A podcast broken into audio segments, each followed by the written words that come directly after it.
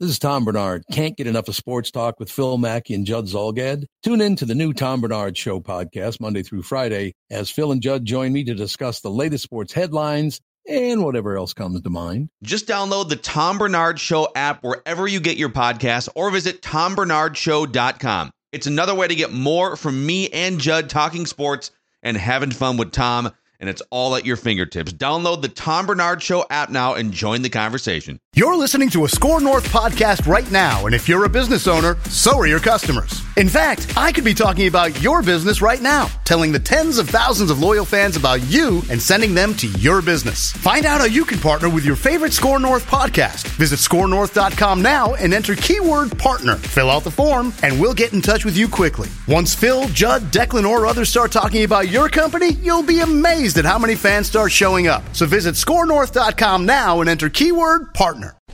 These two guys have Minnesota sports flowing in their veins. Mackey and Judd on Score North and ScoreNorth.com.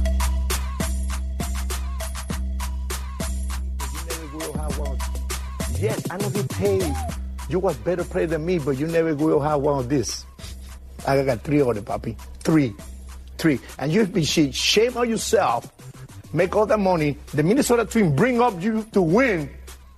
And they get worse and worse with you. See you later. Good luck, brother. It's still making you money. And good, you know what? Your next career will be WWE. They'll be waiting for you, Papi. That's pretty soon. Ozzie Guillen coming in hot, coming in very hot. It so it's Mackey and Judd. To be clear here, that's not Phil. That's Chip Scoggins, my conduits of, trud, of trouble buddy from Star Tribune, sitting in for Phil for um, segment one or heck, segment one and two of today's show. Executive producer uh, Declan Goff, as always, and fear not, the rom com rewind is coming at you at some point soon. Here, she's out of my league, a very controversial film that we broke down in great detail with Phil. Uh, but Chip Scoggins, what was your whole assessment of the not the series? Because who cares at this point? The Yeah. Twins are so cooked; it doesn't matter. I'm not even going to waste our time with that. What was your assessment of the Josh Donaldson, Lucas Giolito, and then I guess Ozzie Guillen, the parking lot, um, the shenanigans that went on in Chicago? See, if we were smart, we would have had like a tail of the tape, right? We'd, Yes. we'd had a picture of them superimposed in a parking lot with the tail of the tape, reach, height, weight, all that, age. Which one though, Guillen All, uh, or uh. Giolito? Yeah. it- and Donaldson. what, what is the old wrestling thing where they three guys enter the cage? One guy, yeah, one guy comes out. um, you know, for a lost season that is just miserable and angry and frustrating, it's nice to kind of have some um, soap opera things to write about, right? Oh, it's gold. It's Well, and if then you're for a writer, this is what you want. And and then for Donaldson, well, heck, a writer, a, a sports talk host, a Yeah. podcast. But for Donaldson, then the day after it all transpired, to basic, I'm sure he said, "I'm doing a Zoom. I'm going on Zoom. I don't care if you approve or not." With the shirt, with the shirt, yeah. What you got something to say or whatever it was. Uh, yeah, I mean, this is the type of thing that we long for. This is the type of the, heck in a good year. This would be a great little storyline. But you know what I find the most intriguing about this whole, whole thing that goes beyond the Giolito thing, Chipper. I find it really interesting that Donaldson is, as far as I can tell, unless I'm missing another outspoken hitter here, it's a one man crusade. yeah, I haven't seen not to to the level that he's done it, Like this takes gall. and I and you know, I'm not going to pretend that I've um, followed every team's Right. market. That's what I'm saying. I don't know. what- Yeah. th- you know, there might be other guys that have kind of quietly done it Mhm. and not, you know, not jumped on the stage to the degree that Donaldson has, but he's absolutely been, um, kind of the flag bearer for this thing. And you know, it, it's funny that I know some people are mad because he's doing this in when they're 13 games out and a terrible team, one of the worst, and, and they think it's tone deaf. I don't, I don't see it that way at all. I felt the thing. I felt crossing home plate and yelling, "It's not sticky" when you're this bad Yeah. was embarrassing because his whole thing was I was trying to pump up my teammates. Your Nah, teammates, yeah. dude, your teammates suck. Yeah, I, I think he was trying to but uh, the- show them up. Is I, think what he was doing. Right, but the mission, Yeah. like like going on Zoom and talking about it. I no, I love this. Yeah, and Uh, if they were good, show them off. Oh, could you? Yeah. then And it's fine. if they were good, could you imagine this going on? This would be great fodder, you know. But yes. the fact that they're this bad and it's happening, I think people it, it turns them off. But um, I, I agree with you. You know, let your home run speak to it. You know, and and you don't. But I think he was. I just think he's a guy who will say anything and does not care, and Yeah. that rubs people the wrong way. But I always go back to, you know, and it's yes, you have to put it in the context of how bad they are and and kind of know your have some self awareness about it. But we want athletes to to express and tell us what Yep. we we rip athletes all the time for being boring. They don't say anything. This is you know Yep. we get the cliches. Well, this is guys doing the exact opposite. So I, I'm not going to rip that. No, and he comes with facts. Yeah, His gee and rip about OPS, Yeah, he was right. yeah. Um, he studies spin rates. He, I trust him when he says, and I mean, this is remarkable, Chip. When he says, I have a list, a notepad or a computer of 150 pitchers whose spin rates improved mysteriously Yeah. from 2017 till now. Uh, I buy that. So, so the fact that this is sort of like a crusade and he's got a platform for it, I appreciate that. and and I'm sure there's, I, I guarantee you there are uh, players around the league that are saying, I'm going to let him do it. Thank God he's doing it, but I'm going to let him do it. You know, Oh, because, yeah. because he's taking all the he's taking all the heat, saying what I feel, um, but I'm going to let him do it. You know, 100%. and and I will say, the fact that he's a former MVP and he's been in the league and has a certain stature that, um, you know, he's probably a pretty good. I don't know if spokesperson is the right word, but uh, you know, lead person on this, and so. But he's right. You're right. When you talk to him, he- must study this thing all day or all night after games because he's like his. You know, it was down 200 RPMs on the on the slider and 400 on his fastball, and he's he's pretty uh, great about explaining the effect of that. He was the other day when he was talking about Giolito, the the high fastball, and how when you don't have the spin rate on those, you know, it the effect that it has. And so, I, you know, there's part of me that loves it, part of me that finds it kind of fascinating, just Oh, yeah. the science part of it. Um, I just wish it was in a in a season. This was happening when you when the team is relevant and you're just not kind of checked. Because I, I got to be honest with you, I'm sort of checked out on. You back out? point. Yeah, I'm. I remember when you got in. I'm into summer, man. I remember when you got in in 19. You're like, I never used to watch these games. Yeah. Now I'm watching them. You're out now Yeah, again. I don't blame you. I'm sort of not all the way checked out because I have to cover them and still, but um, they're just. It's sometimes they're unwatchable. I gotta be honest. I mean, it's just the same Sometimes? thing. Yeah, a lot of times. Um, it, it's just the same thing. They're not good. They're just terrible. They're not good, and I, awful. I, again, I picked them to win 96 games. I don't know what I was, I don't know what I saw and what's happened. It, it's th- this is Chip, and I, I said this to Phil and Dex a couple days ago. This is one of the biggest disappointments and busts in Minnesota sports history, given expectations. Well, think about all their new arrivals this year Mhm. and just how they've all backfired. Like literally everyone Mhm. almost. And so, I think it, it wasn't just you, Joe. I think I picked them to win 93 games. And look And- at the odds maker before the season, Judd. They were, I you know. one of the top, what, seven or eight teams in terms of odds. Well, yeah, they're back-to-back division champions that didn't look. I mean, they That certainly looked like they got better on paper. Yes. And and Colome was supposed to help anchor the bullpen. Like you think about you're right, everything that they did backfired. But the Donaldson thing I, I find intriguing too, because I think you're right. I think there are guys definitely who have strong feelings about this who aren't talking as much. And one is what if we could actually go in the locker room and talk to Josh himself more and players, I think it'd be so interesting to do a story on what appears to be an obsession. Like he appears obsessed by yes. this. Yeah. Um, and and I don't know. Like I'm sure if you talked, if you could talk to his teammates, you, you could delve more into that. The other thing I find intriguing is the Twins. When Donaldson started talking about this, the Twins tried to paint this as well. He knows his pitchers aren't cheating, so he's no. He knows his pitchers stink, Yeah. and for for the most part, so he doesn't care. Yeah. so that- like like this is not a my guy's clean. This is uh we got Berrios, but after that I don't care. Yeah, and it's it's funny because when he had the the on the field thing before the Yankee series, and that's um, when it really kind of came out. you know, when he had the first Zoom, but then he needed to follow up um, after calling out Gerrit. Um, I asked him, I said, How do you think this is going to play in your clubhouse with your pitchers? And he said, Oh, we've already talked about it. I mean, you look at our spin rates, they're not that high. I was like, Well, is that because they're not using it? Because they're not that good. Right. you know, so right. Um, you can't tell me that uh, people have said 75% of the pitchers, I don't know what the percentage is, that not one in that clubhouse does it. Come on. Right. But that's what he's not saying, I think, is because I here's here's the thing with Josh that strikes me. And it's baseball, so it it's okay. I think Josh is out for Josh first. Yeah. So like Josh isn't really worried about uh, and now, now this this doesn't mean he won't help guys and talk to them, but I mean, I think Josh says I'm I'm being screwed by pitchers.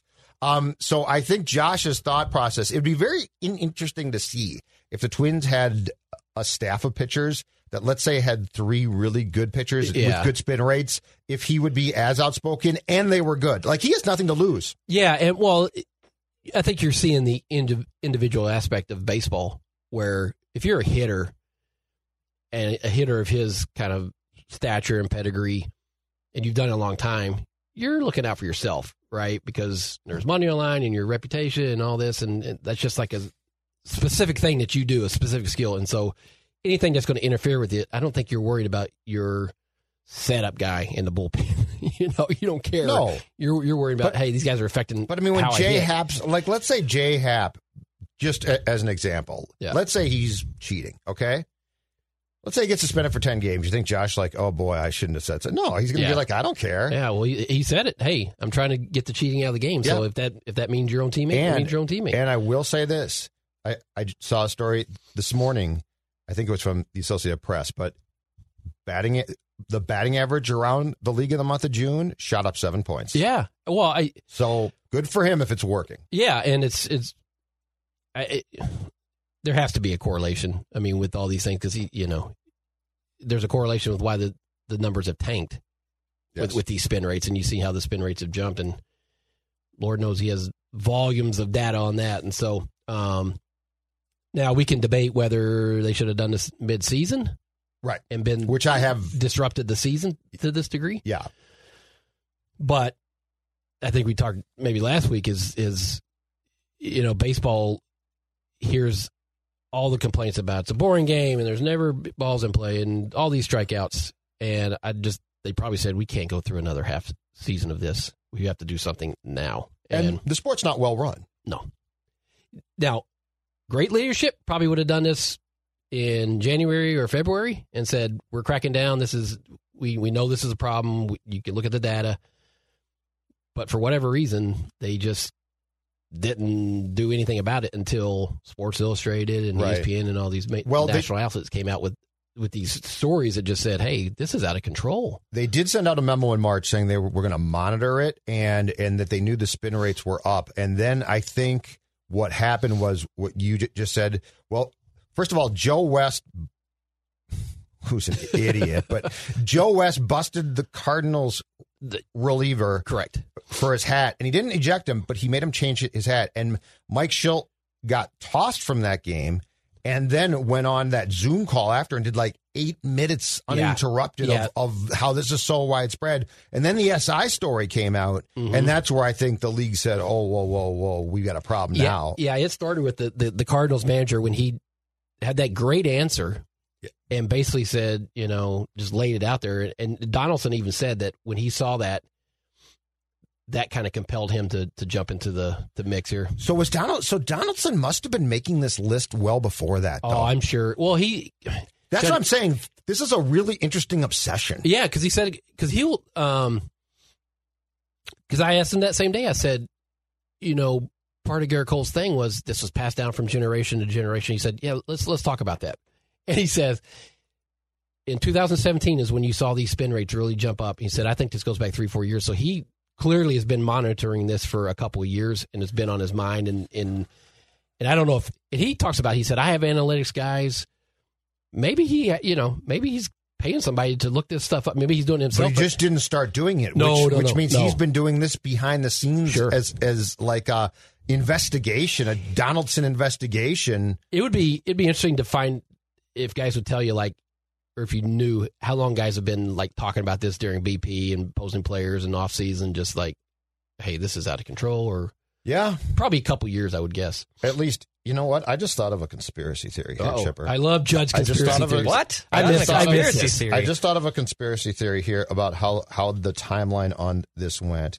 So the spin rate. So Don, Donaldson said in particular that he started tracking spin rates, the increase of spin rates, 2017 on. That's when he think it started. He Okay. thinks it started really. Hear me out on this because the game, the game by 2021 had become way too pitching oriented, right? Too many strikeouts. 2019, we know for a fact that baseball juiced the ball. Yeah. I wonder if that was there without trying to embarrass the pitchers Yes. and acknowledge the problem.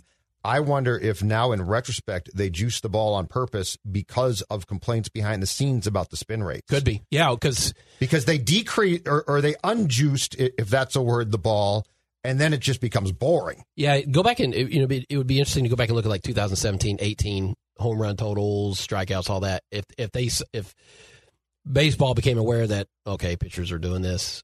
I mean, they've done it forever, but this you know the Right. the, the sticky, the really sticky And stuff. it's a bit embarrassing too. Like it's not Yeah. something a league wants to be like, "Hey, we got a problem here." well, no, no, and they they clearly try to stick their head in the sand on a lot of this stuff. Mhm.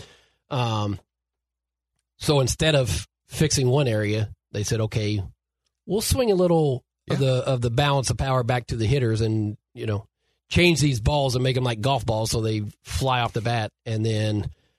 Pitcher said, "Okay, if you're going to do that, we're going to get the really sticky stuff." you know, Right. That's, that's what you're probably. It's kind of been going, you know, like volleying back and forth.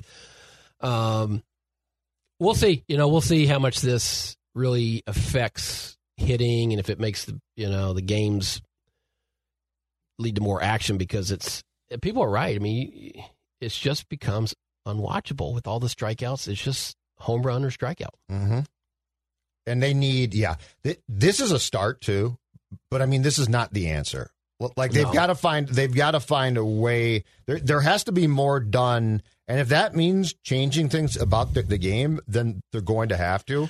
So, and I'm not even saying huge drastic changes, but I mean, if they're going to crack down on shifts and stuff, I'm Yeah. fine with that. They, the the um last night was it the Dodgers and Nationals are playing, and this is not the first time it's been done before. But I saw a Twitter shot of the field, and against Kyle Schwarber, who's been going great guns for the Nationals, the Dodgers had four outfielders Yeah, and Yeah. three infielders, and I, beer I- league softball is that what? yeah, but I mean, you can and you can crack down on that.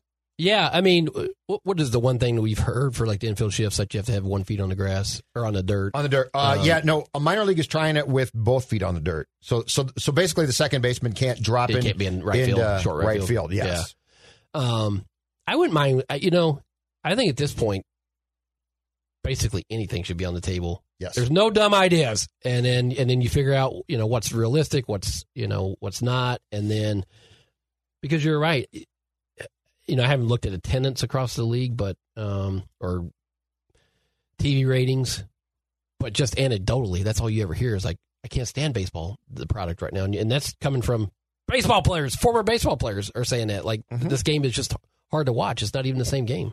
exactly. Hey, Dex. So you- you're 27, correct? Eight. Oh, okay, eight. Yep. Uh, you love the sport, Yes. but you're young as well. Mhm. So, like, what would you l- like to see done? Because I, I mean, I, I think uh, Chip and I both acknowledge that things need to be done. Yeah. But we're really not who baseball's after. It's far more people your age. So, what do you think can be done, or what what would be going too far, like to you, where you would think that they're spoiling the sport that you love? You know, I, I grew up loving this sport. It's a hard sport to sell to other people who are my age. Like, if you didn't, I feel like it's one of those things, if you didn't grow up playing Little League and watching baseball, it's hard to get into it. Like basketball right now, like if you didn't watch basketball and you stumbled into basketball, you could be all in right now in the last few years. You really could. Mm-hmm. Even the last four or five with Steph and everyone, where baseball, it's so hard. Because number one, I don't feel like they do a good job marketing their stars. You know, like Mookie Betts is an, obviously a stud. Mike Trout's great, but he's still super boring, and no one wants to ever talk about him. You know, Tim Anderson. There, there's a bunch of these great flaring baseball players that you can totally get behind and market, but at the end of the day, they don't. And it, it's really really frustrating. The games are incredibly long. I'm someone where I'm not a purist with baseball, so if they want to make these wacky rules with extra innings, like I'm okay with that. Um, I I really wish I had like a special sauce and a wave of magic wand that I can get baseball back to where it is. But like if if you're someone who's in your mid or early 20s and you're trying to discover baseball, I, I don't really know what to I don't really know what to tell you. Like it, it's a it's a tough it's a tough pill to swallow. Declan, how much do you think too it is a generational thing? Because in in just the way kids are raised now, and I, I'm thinking this is just mm-hmm. top of my head. The attention span of my kids is like three seconds. Right. They're on their they're on their you know sometimes we'll watch a movie, and literally like three minutes into it they're on their phone. They're Snapchatting or they're doing it. My wife does that. Yeah. It's it's like they cannot Yeah. if if you said, "Hey, let's sit down and watch a three-hour Twins game," Yep. th- they wouldn't make it a minute No. without looking at their phone, doing you know Snapchat on their phone, playing a game, watching. You know, I always hear them over there. They got the ESPN highlights of the NBA. You know, coming. It, so it's like, hmm. I just think it's it. It might be just the nature of the game and how it's slow, methodical, and there's not much happening. And kids nowadays are just like have ants in their pants. They can't sit still for five seconds and pay attention to anything. Yeah, um, you know, like even with with phones and upping TikTok and whatnot, you know, TikTok is the, obviously Yeah. new thing. You know, like that that is great for watching highlights. You know, they they they do some baseball does some of that stuff on TikTok where they show a, a big home run or they'll you know make it an exaggerated little video to get your attention span in. But it's such a slow, dry game that most teenagers and most young kids aren't going to sit there and, like you said, what, let alone watch a three-hour movie.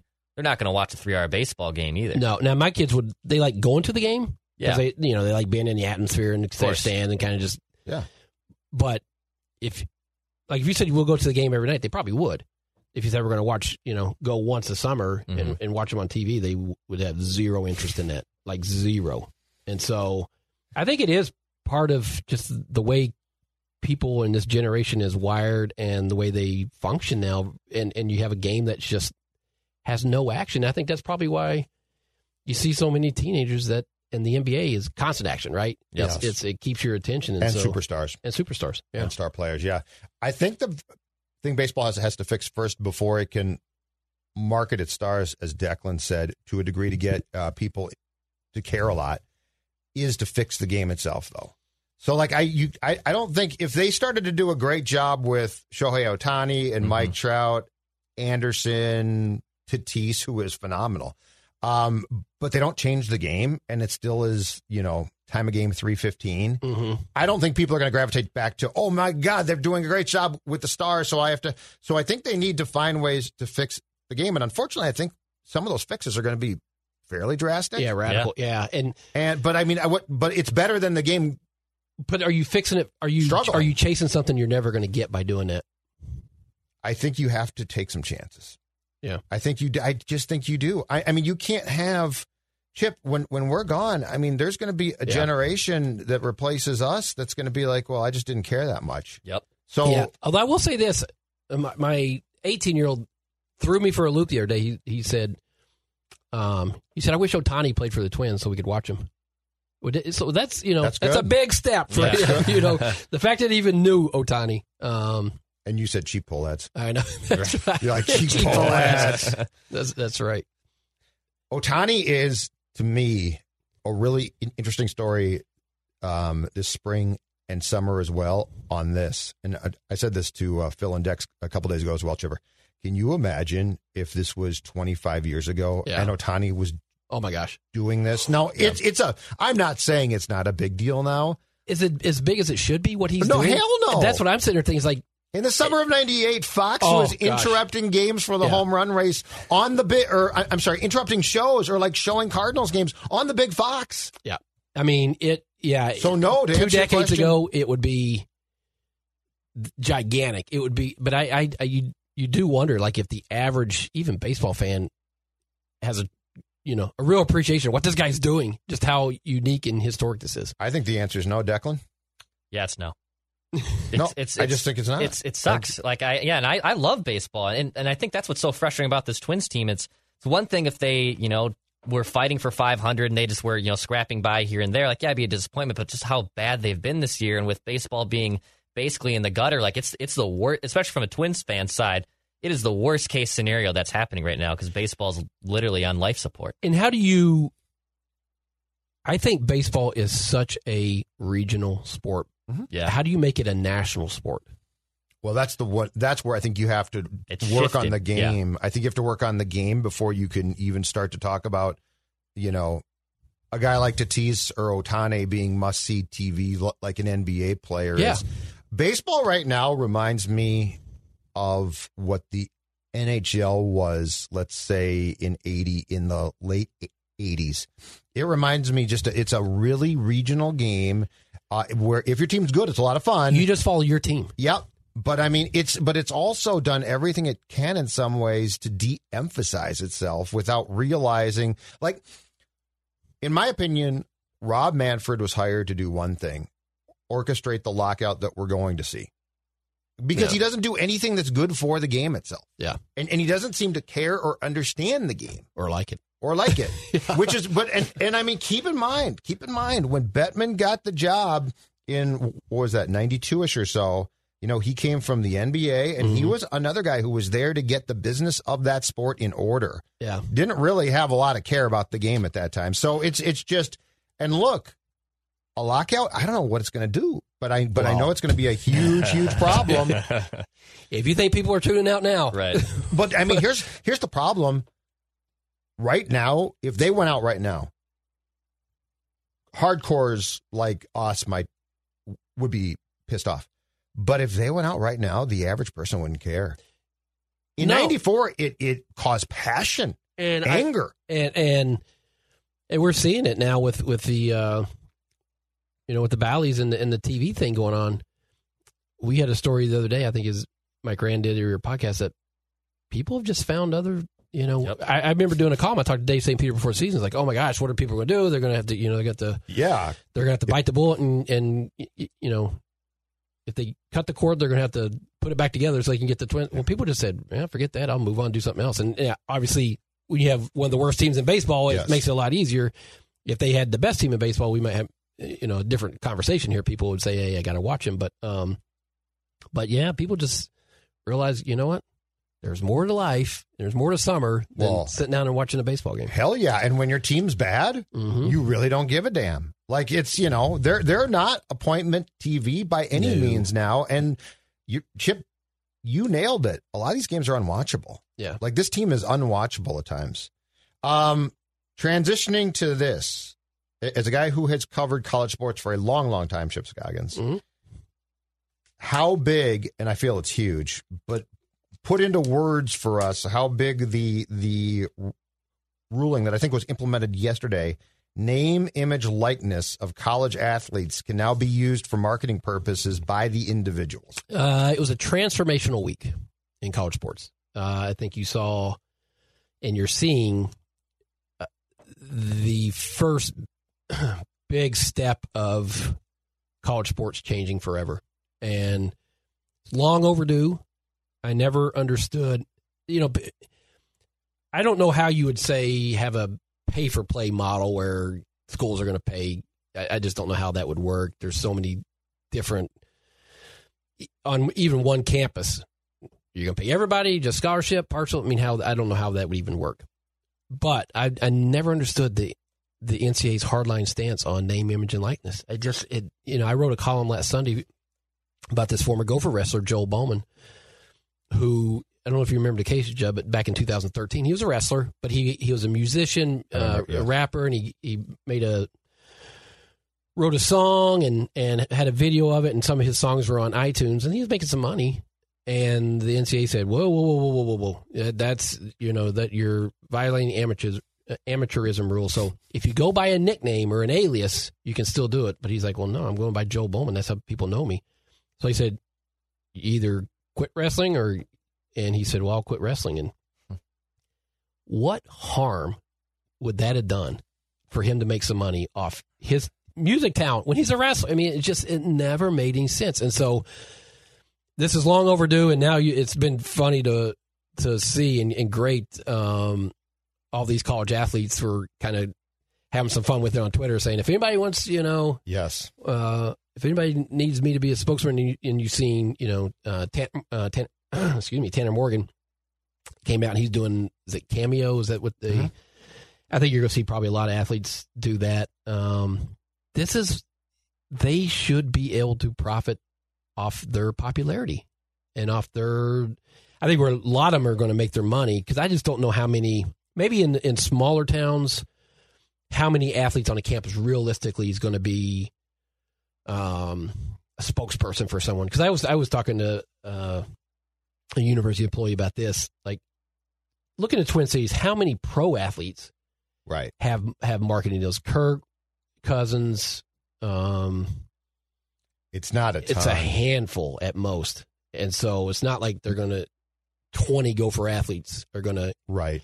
Are going to have. But you you, said it yourself with like a, a person like Paige. Paige Bueckers could make a lot of money. The influencer thing Yeah. on it, it's not the com- it's not the it's not the commercials or billboards. It's, It's the online. Yeah, exactly. And I was, I, uh, I touched on this a little this spring when I went to the uh, women's Final Four, and I did a big uh, story on Paige Bueckers, and I was talking to the CEO and founder. It's it's a uh, company that helps college athletes market themselves on social media. It's called Opendorse, and I think a lot of schools use them. I believe the Gophers use them too. Their services.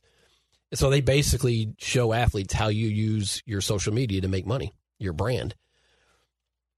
And I was talking to their CEO, and I was like, "How does this work? Like, what you know, what would Paige Bueckers and they be worth?" And and they have a uh, formula, some kind. Of they have you know they've studied years and years of data, and this is what it'd be worth. And I'll mess up the number, but I'm just going to throw it out. But it's like one tweet or one um, TikTok video or post would be worth ten thousand dollars because of how many followers she has. She's over a million followers between Instagram, uh, Twitter, and I think TikTok.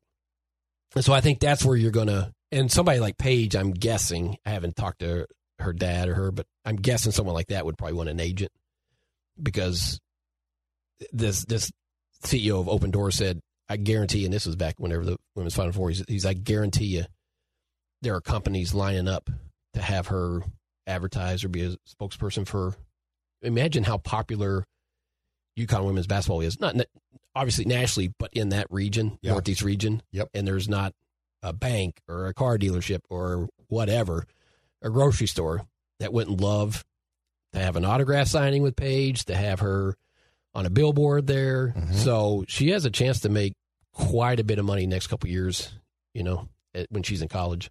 so can you now take things as well? So, so like, can, like, can they get free merchandise from companies? Can they take? I, th- Because the, the previous line was you couldn't even take gifts. yeah, well, so they're they're trying to come up with a NCAA basically because they have no leadership threw this to Congress and said help Yeah. come up with a federal law. so and, NCAA. Exactly. So each, so there were individual states that created their own NIL legislation, and I think there was twelve with a few more that were going to be coming through. So I think it's probably, and then so then the NCAA said, let's come up with a temporary kind of bridge to get us to, to where we can have uniform policy. So I don't know if it's up to each individual state and like this is what you can do, this is what you can't do, but it's Who's going to crack down though? Then? Well, that's the thing, If, yeah. if it's state by state, yeah, who's going to? That's why they're trying to get a federal, you know, a policy or whatever, and just say this is what you can do. I but you know, there. I, I saw a tweet. I forgot who it was, um, and I thought this was great. The athletic director at the University of Illinois, with with their basketball coach, they had a uh, a meeting with all the, you know, kind of big businesses there in Champaign, and brought him in just for an educational summit and said, "This is NIL. This is how it works. This is what you can do. This is um, what you can't do."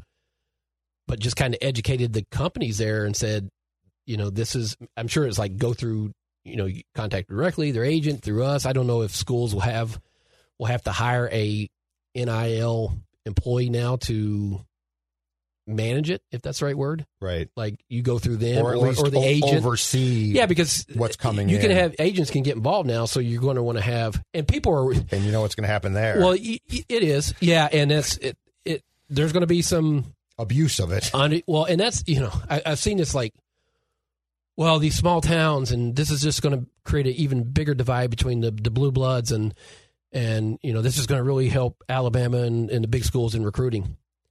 Newsflash: they already win the. I mean, have you seen the college football national championship? Well- it's it's three schools that play for it every year. So it you know if anything, this might help uh, other schools where you have something that you might be able to sell now in recruiting. Like if if I'm PJ Fleck or Ben Johnson or Lindsey Whalen, and I'm in recruiting or any coach, the soccer coach, if I'm in recruiting, I'm I'm saying, look at all these Fortune 500 companies and look at this potential for you to make money off NIL. You're you're in a big city market where there's X number of uh, alumni running these corporations, and there's all these possibilities to make extra money off NIL.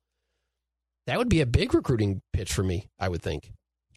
I would guess the big time, especially basketball, college basketball, and college football coaches, the big time guys hate this Well, I'm sure it's just one more thing to. because for a because the the one thing that college sports has usually had is what they've had their thumb on the athletes. Sure. So it's like can't do this, can't do that. You're going to do this, you're going to do that, and so now th- this this is going to open doors that previously were never o- open before. And it's one it's one thing if I'm a big time college football coach and I I set my uh, I got a guy at the at the um, car dealership, right? And I get a couple kids' cars, but I control that.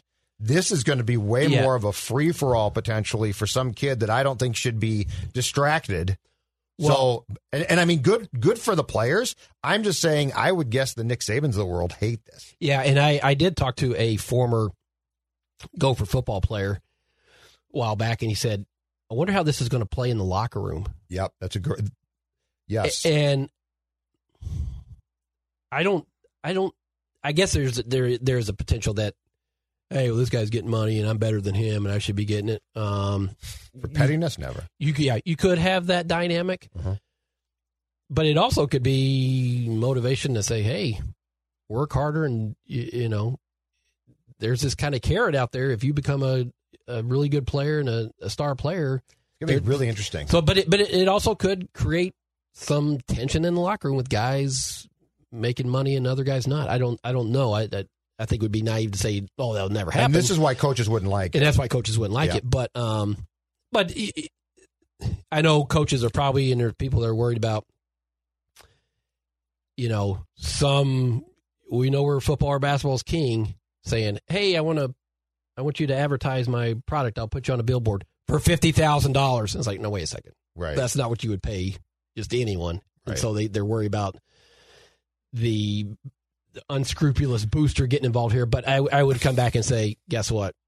but that's it, it happens already. But that's my question: is what can the unscrupulous booster now do and can't do? Because those rules have probably shifted, and or or they have Well- to at least have changed somewhat. And that's where I wonder if schools, how much oversight are they going to be able to have to say, okay, you need to show us how much you're paying this. But if they try to, if you saw the, the Supreme Court 9 0 decision and Justice Kavanaugh basically, you know, kick the NCAA and say your model's illegal, if there's any attempt to limit or cap how much an athlete can make, that's going to be challenged legally. I think the power now is with the athlete, and the, the Supreme Court has basically said we think you cannot tell in a free market you cannot tell somebody how much they make. So what is the line there between an unscrupulous booster just paying for? I, that's what I was going to say. So so what if I look at that decision and say I'm just going to pay my quarterback? that's it's going to be very interesting to see how this is how this is. And by the way, I- controlled if that's the right word. Well, I think it sounds like it's going to be a potential free for all, which from our standpoint would be great fun. But I will say this I, I don't think the whole paying thing, I think it's going to become difficult in individual sports, so like football and basketball. But I will say, to me, there's a very clear line of who should get paid and who shouldn't. Because this whole thing about, well, if you pay one of them, you have to pay them all, that's not necessarily true. Like if I play baseball, I love baseball, you Yeah. know, and I'm good at baseball. Guess what I don't do? Make a lot of money for my school. yeah, Uh, if I play quarterback, guess what I do? Make a lot of money. So I do think that that I mean I would pay football, I would pay men's basketball, women's ba- basketball in a lot of circumstances has become very successful. But like if I play soccer, you're not getting much. Sorry. Yeah, and it's but it's but even within that, Judd, there's a big gap between the SEC and the even the Pac-12. So are you? Yeah. How are you gonna? Are you gonna have a just leave it up to the individual schools? You know what? So I, that's why that's why I think the pay for play is so complicated and so. I mean, who's to say who works hard? You know, And- and and then you have Title IX. You got to you got to worry about. Right. So that's where I think But does Title IX cover does Title IX cover actual payments, or do I just need need to provide sports to X amount of people? Well, it has to be equity. Uh, You, you know, if if if you're flying Well, the, then I'm the men's pay- basketball team uh, private, you better fly the women's basketball team. Private. just- you have to. It has to be. And so that's why I think the really good compromise is name, image, and likeness. Let the athletes basically be their own right. brand, their own corporation, and make money off however they. You know what? If you're a very good women's soccer player, Mhm. but you have a huge 100%. social media following, Hundred percent.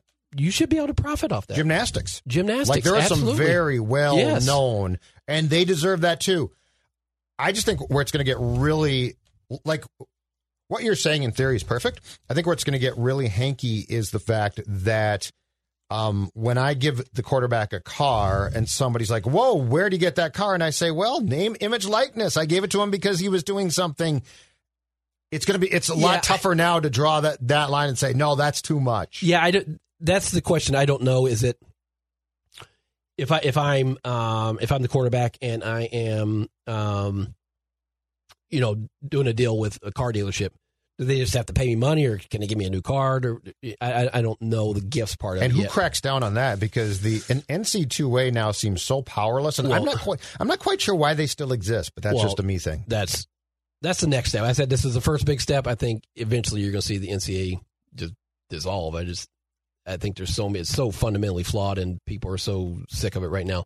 Um, who monitors it? I think that's what they're trying to figure out now. If with the with the a policy that covers the entire country and not just state by state, and then is it up to the individual conferences? Do they going to have some kind of you know clearinghouse where everything has to go through them, or is it each school where you have a NIL NIL officer where they you know monitor? Good luck to that person. Oh, but it's you know, it's happening, and before the NCAA just kept saying amateurism, amateurism. Right. This is not going to happen. It's like guess what? You're behind now, and this is just the floodgates have opened. People are trying to play catch up. So if that's the case, are, are we eventually going to end up with basically it's going to be pro sports, especially the, the big sports? It's going to be pro sports, and are the conferences as we know them going to dissolve and be reformed as? Because uh, I can't imagine in football, I can't imagine in 15 years from now, Alabama can still schedule cream puffs for non-conference games Yeah. when when you're probably going to want them to play big time games constantly. And S- Saban will be gone, so like his his era of cracking down on things is probably going to be gone as well. It just seems to me that we are going to go in a direction like this is just the first step through a door Yeah. that's going to lead to this uh, essentially mirroring mirroring pro sports. Yeah, it it will more and more. I mean, you're seeing, you're already seeing because of the playoff teams starting to schedule more competitive, you know, cross conference. You know, we'll see. You know, Wisconsin's playing Notre Dame this year, and Alabama always plays Yes. somebody good. Um, Yep. And so you're going to see more of that, and and and the playoff is going to expand by a lot, which uh, you know I, I didn't see that happening this quickly. I'm very happy about this. Oh, it's great. Yeah. Um, initially, I was always like, well, let's stay at four, maybe eight, because I wanted to protect the the regular season. But I think the regular season college football is the best thing going because, mm-hmm. it's fun. but but I do agree that, and I've read this argument, and it's I think it's true now. The more you think about it, it's like it's not right. Like if if a team loses week one, it's like, well, season's over.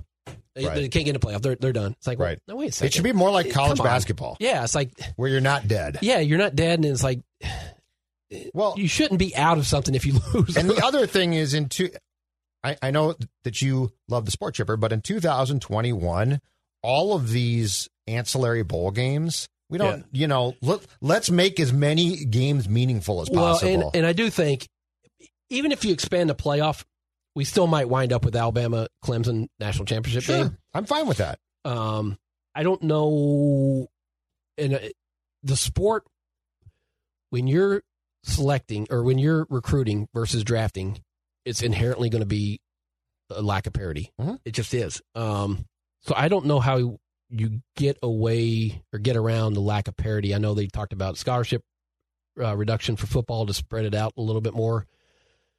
I just don't see coaches going along with that ever. I just if they have a voice in it and they have power, and as long as Nick Saban and some of these guys are there, they're not going to. Their ads are not going to, and even even smaller schools within the the power, you know, uh, PJ Fleck. Hey PJ, we got this idea. Instead of having eighty five scholarships, you're going to have seventy. How do you think that's going to go over? Mm-hmm. It's not. I mean, coaches are going to Right. resist that. They're going to fight that all the way to the end. So I don't know how you get around the lack of parity and the, the fact that it's the same four teams playing for in the playoff every year. So even even if they expand it to sixteen or however high you want to go, it's it's they're not going to be able to get around that. And it's not basketball. It's not basketball. No, when you, it's just Bama's it's, gonna win. It's, it's apples and oranges. Yeah. Yeah. So, um, but is is you know, are we going to inch closer towards professional sports? I I would say yeah. Well, and, and they should. When when you have networks, when when your conferences own networks, Yeah. you're a professional Well, sport. and I say this in in the comeback, it, which I think is just cliche and tired, is well, they get a full ride scholarship. That should be enough. Listen, I'm going to be paying two college tuitions this fall, and so I know the stress and anxiety of trying to figure out how that's going to work. Right. right.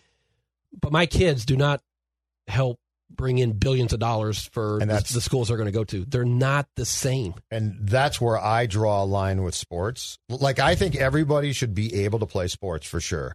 But that's where I draw a line to say what brings in I want to pay the people who bring in millions.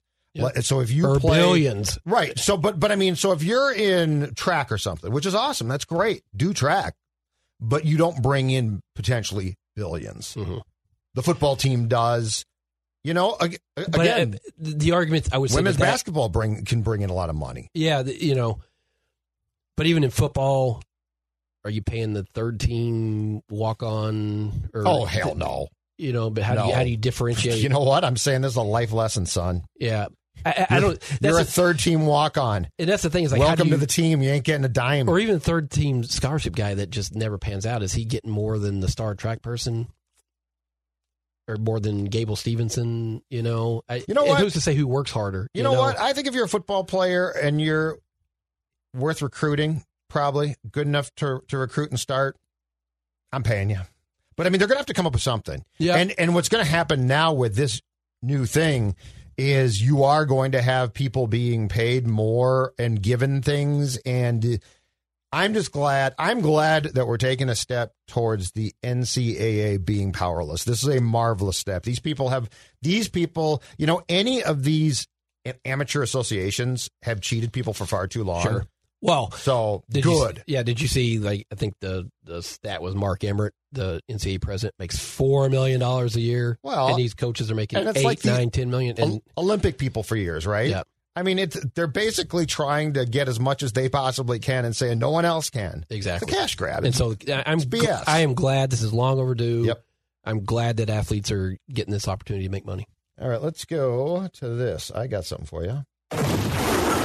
Reckless speculation. All right, Ben Simmons. Before you leave, Ben Simmons. Do you think? Do you think that there's a decent chance? I would say yes. I do too. I think yes because I think I, I don't see how he goes back to Philly. Right. I think that's done. I don't see how he can go back to that city. Yeah. Like if the if it was Orlando, I'd be like, yeah, Yeah. could work out. Philly, No. fir- first three throw, free throw that guy misses next Yeah. year is going to be a well, mess. this playoffs felt like the point of no return for I him agree. there. Um, and so, and I think Gersson's has proven that he will he will blow things up. I don't know if you have to blow it up to get him, but you have to. It would take a lot. Yep. Um, and what he would bring you, I think we talked about this on conduits. It would not be a a no brainer or without reservations because of his shooting and and how do you get him past the mental hurdle that he has right now? Right. Um, but what he would bring you in terms of And that playmaking, rebound, defense, especially. and the shooting does concern me. Well, yeah, it That- should. that's not without. So I'm not saying it'll be, it'll be fine. He's worked on this before, and it hasn't worked out. The problem is, is it fixable? Well, I think you can probably fix the me- guy's mechanics to where he can be a, become a better shooter. I don't know if you can ever. If you're a horrible shooter, I don't know if you're ever going to be a great shooter. You might be a better shooter. right. I don't think it's a mechanics thing. I think it's It's mental. it might be the yips. Yep.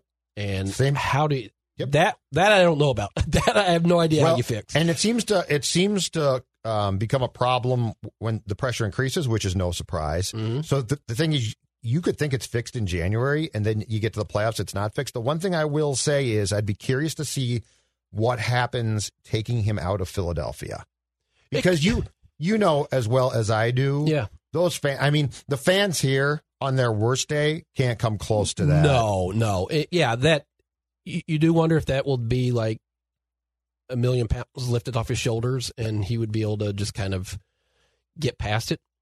But how do you know? Yep. You know, that's like I said, that's not an injury. It's not a mechanical thing. I don't think. I think it's mental. And so, how do you really know if a guy's beyond it? And the problem is, you can't have a guy because we- have seen this with the current point guard.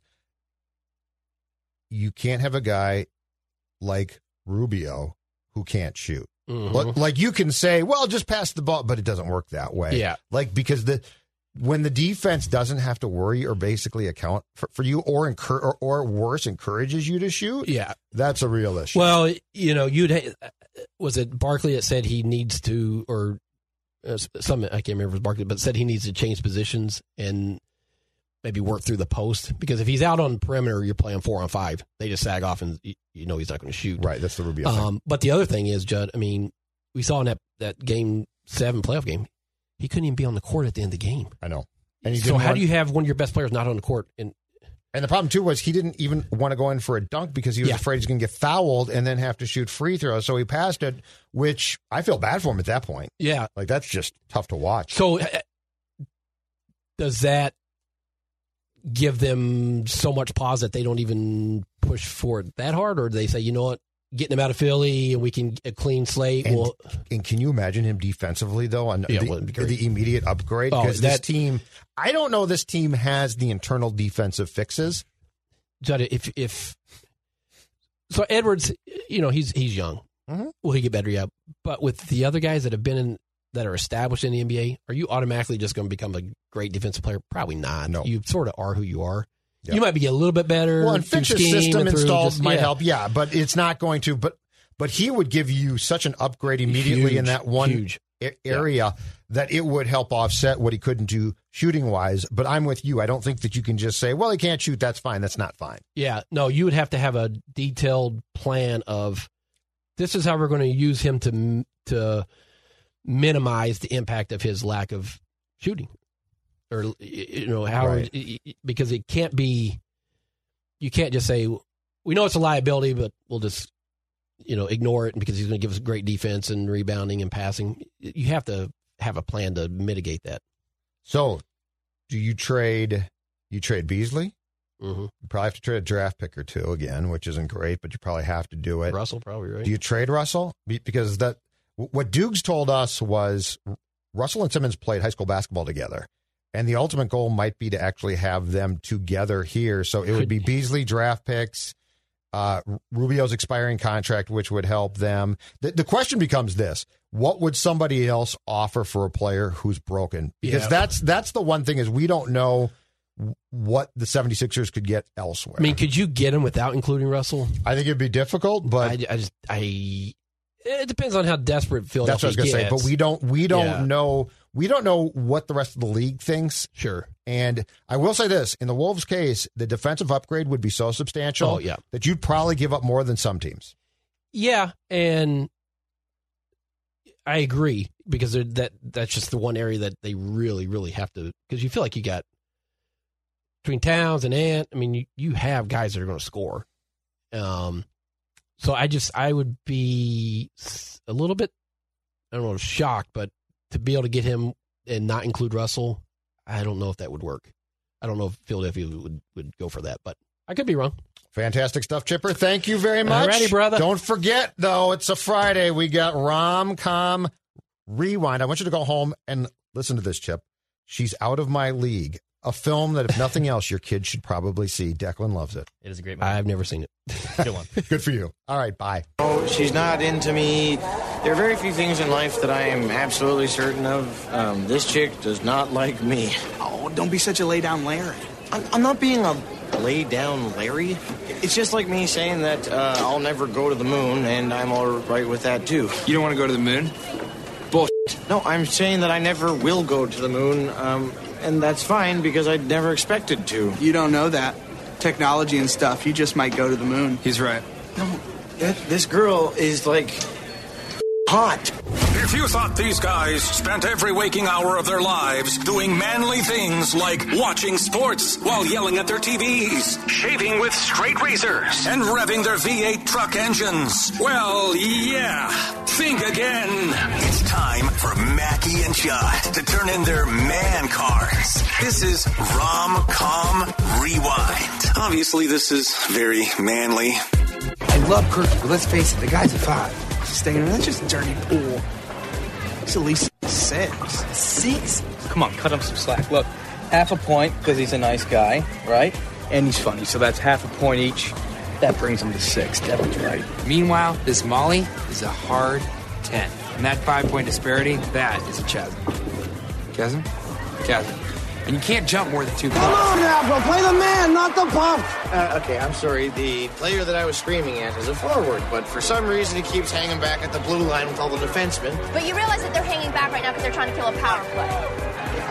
Uh, that is exactly what's happening. Damn it, Fox! Keep your stick down! That felt good. Dude, she knows a strange amount about hockey. Yeah. Yeah. That's right. She's out of my league. One of the great sports movies of 2010, gentlemen. it's amazing how sports and rom coms keep intersecting for us in these in these movie review shows. Pittsburgh must be a cheap place to shoot films, or was because we we had a Let's see, was Cincinnati unavailable? Like, well, we we had a. Uh, it feels like a strange amount of films shot in Pittsburgh for like a, a three year period. It's like I would never think of. You know where we should shoot this film? Pittsburgh, I don't Pennsylvania. maybe, maybe they had some nice tax breaks or something. That's what don't I'm really know. thinking. I'm, I'm not kidding. That's exactly what I'm thinking. So uh, this is Romcom Rewind, part of the Mackey and Judd movie review franchise, action movie rewind, sports movie rewind, and uh, Romcom Rewind. In this week's deep dive, she's out of my league, a 2010 romantic comedy, and uh, it's presented by our friends at Dennis Kirk. Quite possibly the most opposite thing you could find to rom-coms, but they're comfortable in their masculinity at DennisKirk.com. They have 160,000 parts and accessories. If you like to ride, Dennis Kirk is here for you. If you order by 8 p.m., they ship the same day, and shipping is free for orders over $89. Uh, DennisKirk.com. When the open road calls, head to DennisKirk.com. Now that we've got the manly stuff out of the way, boys, let's turn in our man cards. I'm sure they're thrilled to be tied into rom com. They're like, this is what Dennis Kirk always wanted. We need the Vroom, rom com vroom. boys. Yeah. That's right. All right, here's the summary of She's Out of My League. Kirk is an average guy stuck in a dead end job. Can't believe his luck when a gorgeous, successful woman named Molly falls in love with him. With no help from his stunned friends, relatives, and ex girlfriend, Kirk must figure out how to make this unlikely relationship work, even though he's the first to admit that Molly is way beyond him. You might say, Molly is way out of his league. 58% on Rotten Tomatoes. And the Rotten Tomatoes critics consensus says She's Out of My League has moments of humor and insight, but it's bogged down by excessive vulgarity and cartoonishness. $20 million budget turned into $50 million at the box office. A lot of people acted in this movie. I've basically never heard of any of them. Oh. So I'm not even going to give you the list. Oh. Uh, I'm sure Declan has. Yeah. Right in his The, wheelhouse. sta- the Stainer guy, if you TJ Miller. look it up, had, yeah, he had some. Seen him in a few things. Yeah, he's, he had he's, some. he's probably the most he had some- prominent. He had some subsequent uh, problems, I think, with the Me Too movement as well. Oh, good for good for him for being a creep. All right. Uh, so let's start with. I just want to say I told this to Declan off microphone. Mm-hmm. I had never. I don't know if I've ever even heard of this movie. Certainly never seen it. Mm-hmm. I took more notes about this movie than almost any movie that we've reviewed in any of the three genres of Mackey and Judd movie reviews. I have takes for days on this movie. We'll Love start it. with Judd. What was your main takeaway of She's Out of My League? My main takeaway was, and th- this is going to sound, the first part's going to sound weird against the second part of what I say, but my main takeaway was I've seen this film about a thousand times. I've seen it done better about 995 times because as Phil said, the problem, the problem is actually it's not length. The length is fine. What? The Whoa, hold on. Breaking Yeah, news. break- yeah. Breaking It- news. it was Judd fine. Zulgad It is fine with the length It didn't of a bother movie. me. I, I've been fine with the length of about three films, and this one was fine. The the uh, takeaway though was I've seen this film done a thousand times, and nine hundred and ninety five times the actors the they've at least gotten. John Cusack, who is who in that main role would have been phenomenal. Like the guy was fine; he tried hard, but but there are so many actors that I've seen played that role and do it really well. Yeah. and this guy was he played it all he was so stereotypical of the role that it really didn't do much for me. Um all of that being said so i mean the, the film was a microwave rom-com. We've seen it before. It's okay. It's fine. But i actually the weird thing about this is and i don't know why because at 51 i shouldn't i've always enjoyed films like this. So like i didn't hate it. I, I didn't sit there saying this is stupid. I don't like i'm just saying like if you think about the actors that have done that main role or been the supporting friend there have been a lot of really good ones who do it really well and i thought the guys that they got were okay but they were okay they they didn't take it to a different place and and so like the predictability of the script is not surprising like you know what the script Yeah. is Yeah. um, it's the actors who either lift the script or they don't, and in this case, these guys didn't really lift the script. All right, I'm I'm Go I'm. I'm trying to decide right now. So I have my main takeaway, which I will unleash here in a second. But you just hit on like you just tap danced all over my least favorite thing of this movie, and so I'm trying to decide. Should I just go with that now and piggyback? I think I'm, gonna, I'm going to. I'm just going to piggyback off what you, You just said. Okay, Yeah, you're It's our Right. franchise, damn it. Yep. So the so my least favorite thing off of Judd's main takeaway is that this movie was written for Seth Rogen. I'm I'm I'm not reporting this or like I'm, this movie was written for Seth Rogen to star in it. But Seth Rogen had already done this movie like three or four times. He he did uh, Knocked Up like three years earlier, which I believe the main uh, the guy who played Kirk was also in Yep. Knocked Up Jay as one of Yeah. his friends. So he so it's like he graduated like they wanted to do Knocked Up. And Knocked Up had Katherine Heigl Mm-hmm. and had Seth Rogen and other peripheral stars, right? Like and Paul Knocked Rudd Up, was Paul in Rudd's it. in it. Yep, Lisa yep. Yeah. Yes, yes, you, you're exactly right. like they needed the schleppy sort of loser guy, and they needed some way for him to connect with this out of his league woman, right? And in Knocked Up, it was they they get drunk and do drugs and hook up, and she gets pregnant, and that's how they're connected throughout the rest of the movie. In this case, it doesn't even make sense how they're connected, but we'll get to some of that stuff later. So I'm with you, Joe. We can dive more into this later, but like, if you replace the lead actor with Seth Rogen, this movie is 10 times like better at the box office. It works better. It makes more sense because Seth Rogen is the underdog schleppy guy that's still funny enough, charismatic enough, and confident enough to land a woman like that. But but this movie, this is my main takeaway. This I loved watching this movie, and I'm glad that we reviewed this movie. And I'm glad, and I'm I'm a I am a sommelier of rom coms, and I am glad that we found a flavor of rom com here, a, a brand of rom com that I have not yet indulged in. And so for that, I am grateful. Thank you, Declan, for bringing this movie to our attention. This movie infuriates me, is my main takeaway.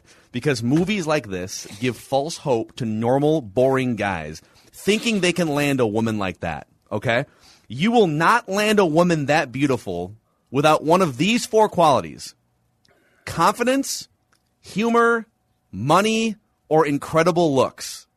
You have to have one of those four qualities, or you will not. If, as they say in the movie, there's too much of a chasm, a gap. If you're a five and she's a ten, looks wise, you need to be funny, you need to be rich, you need to be uh, super confident in some way. And like this dude was like this woman had NHL hockey players fawning over her. Okay, she walks through TSA security at the airport and can literally handpick any guy she wants to go on a date with. And she chooses the normal guy TSA agent who's not funny, he's not confident, he's not good looking, he's not rich. I mean, she would have bolted after five seconds in real life in any of the scenarios in which they were together. And so, like, the fact that this movie provides hope to normal guys that they can land a woman like that is really a shame and it's a detriment on society. And that's my main takeaway. Can I defend it for one second, though, off of your point? Because most of what As a, as a fellow guy who agree with. outkicked his coverage. Yeah, but yes, can I? Can, can, no, no, no. ac- Actually, the right, actually, the writers attempt to at least explain it- this part, so I'd like to defend them. Oh, Roger Ebert. Okay. She was, she was coming off breaking up from super hot guy, mm-hmm. And so like the explanation of now, I agree, the relationship wouldn't last, and and like w- when he freaks out the first time on her, I think they're done. But at least they tried to explain it as sh- she was trying to find a nice guy. Now, I I thought that that was really more of a friend zone type of thing between them, but nonetheless, at least they didn't have no reason why she wouldn't like a guy who was sort of a schlep for for a very short time. Yeah, like toward the end of the movie, like her dialogue was because he was like, "Why would you like?" Doesn't he's even saying like, "This doesn't make any sense. Why would you be with me?" And she's like, "Well, you won't break my heart." Right. Right. That was her line. So I'll give him credit But for that. a but there's a but my issue with that is yeah, he's not going to break your heart because he's like five levels below you on the date ladder. But there's got to be someone who's better looking, who's more confident, Oh, who's yeah. more funny, or who has more money that's between where he is and where her ex boyfriend is. Mm-hmm. And I, I actually just couldn't get over that. Like it, it, we'll we'll get to the final rating at some point, but the the whole they needed some sort of better hook for why they were together in the first place, which which we can get to as well. But The enti- the- the entire thing, but before you go, Dex, the entire thing felt like they basically were. If they're if the tiers of of people who write these scripts are like high school, college, and like graduate class, right? This felt like um, around a freshman in college who was trying to to, to Phil's point because you're exactly right, trying to copy like the Jason Segel, Seth Rogen, James Jason, yeah, Jason Franco. Segel would be a great. He's another one. Segel, that if, yeah, not if, Seagal. if, if if that dude was in this movie, well, go look at what's the movie with him and Mila Kunis. Sarah Marshall.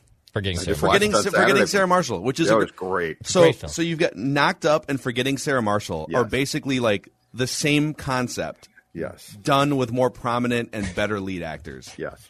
Yeah. Anyway, sorry, Dex. Go ahead. All right, main takeaway. Uh, first off, this is one of my favorite movies of all time. I'm just gonna like I'm just That's fine. it's one of my all time. Yeah, I saw this twice in theaters. Oh my. Okay. This is also you were you were probably what like a senior in high Yeah. school when this came out. Yep. Yeah. So Yep. so this this is your like when I was a senior in high school, How to Lose a Guy in Ten Days Yes. was my jam.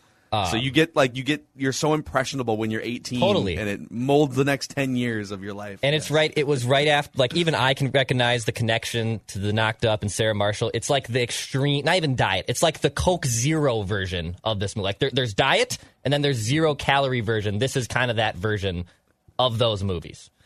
But my main takeaway is you crapped on Kirk not being able to get that girl. This is my life.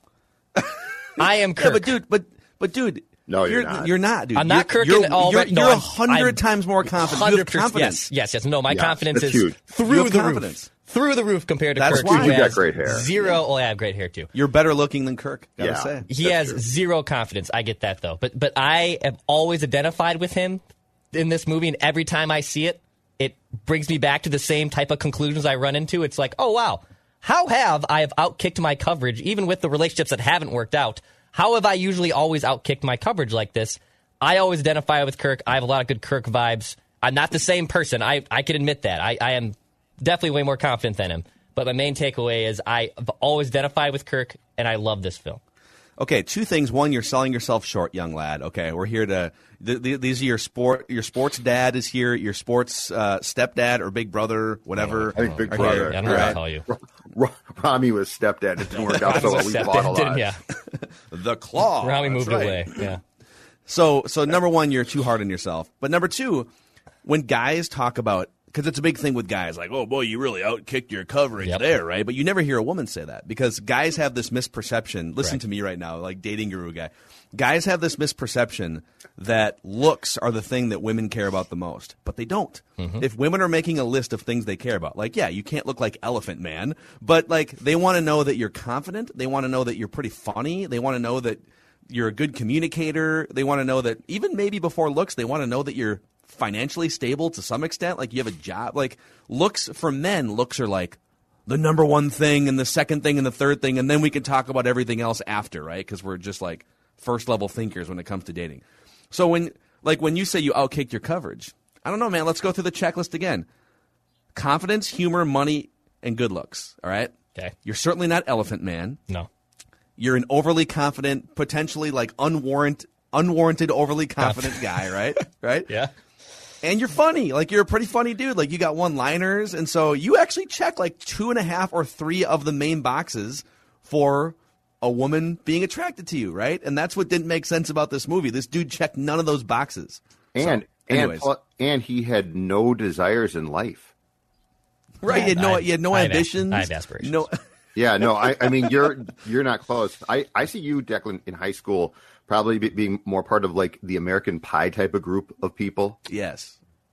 Not Shermanator. Not, no, no, no, not- but I, not- no, not Finch. But but I'm just but I'm just You're not saying that that- though. No. You're kind of Jim. had- You're you're, Yeah. you're like a better looking Jim. Yeah. I think. Yeah, yeah, but Jim was funny, and it was yeah, exactly. but I mean, no, I mean you are not this guy. You are not this guy. It's a fine thing to, to say, but American Wedding was on a couple nights ago. That's a great movie, And too. My God, Those that are whole great. franchise. Are we gonna? We got to get another sequel, right? Where they're like forty-five year old adults and they have kids and stuff. Yeah. I got to It's be close now, right? I think so. Yeah, make that thing happen.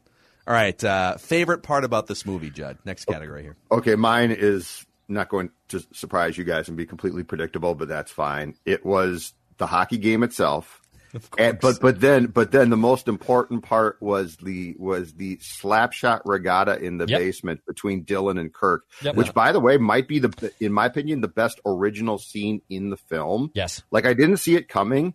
Um, the the Dylan character I thought was hilarious. The obnoxious brother who's just a complete loser, uh, but a loudmouth and swears constantly and like can't and and like challenges him to the slapshot r- regatta but loses. Slapshot Why are you here? Are you a social worker? Yeah. This is my brother, Dylan, his fiance, Debbie, and uh, my Marnie and Ron. Hey, everybody. this is when you say hi, Molly. Who are you? She's Molly. Why is she here? Came with me. Did you hit her car or something? Jesus, no, but thank you for asking. Are you a social worker? Nope. Oh, sh- are we being evicted? No. Are you a hooker? Dylan. Or a prostitute, I mean? Oh my God. Are you? I love Are you a that. social worker? worker? That whole that oh, whole scene though was Dinner, yeah. was to me probably the best scene Yep. because it was actually it it actually had not a ton, but it had originality to how it Yes. was th- thought out. Yes. and the slap shot regatta I thought was hilarious. No, you're right.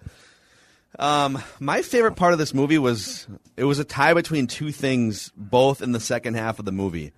I am a huge stan for Hall and Oates, and so the fact that I we had a Hall and Oates had- cover band, I wrote this down too for you. we had we had him singing "Kiss on My List," uh, and then and then Kirk gets on the microphone. He's like, "All right, we'll come back here and they'll play some more." Uh, some more uh, songs across different uh, bands from the '80s, and the guy shakes his head. No, he's, I guess just Hall and Oates. I guess we're just playing Hall and Adult, Oates. adult education. Yep.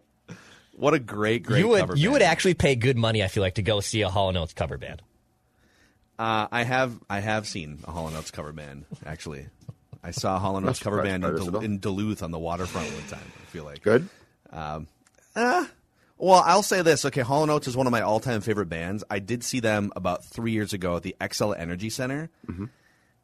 They're not throwing fastballs anymore. Daryl Hall, who's one of the greatest singers of all time, doesn't quite have the range, and they're just not meant to play in front of like fifteen or twenty thousand people in an arena. Like they don't, they're not running around. There's no like pyro. Like they're just on stage jamming. So I don't know, smaller venues. But so the so the Hall Oates cover band was definitely one of my favorite things. And then I loved the scene toward the end where Kirk give he stands up on the airplane with his Branson, his corny Branson sweatshirt on. and he gives the bleep you speech to everyone in his family and flicks all of them off and just like just cuts them down at the knees and then tries to get off the plane and she's like, "Yeah, sir, we've already like the plane is already about to take flight. Yeah. It'll be twenty five thousand dollar fine if you try to force your way off this plane, and then he has to just go sit back with his family. Yeah, it's excellent.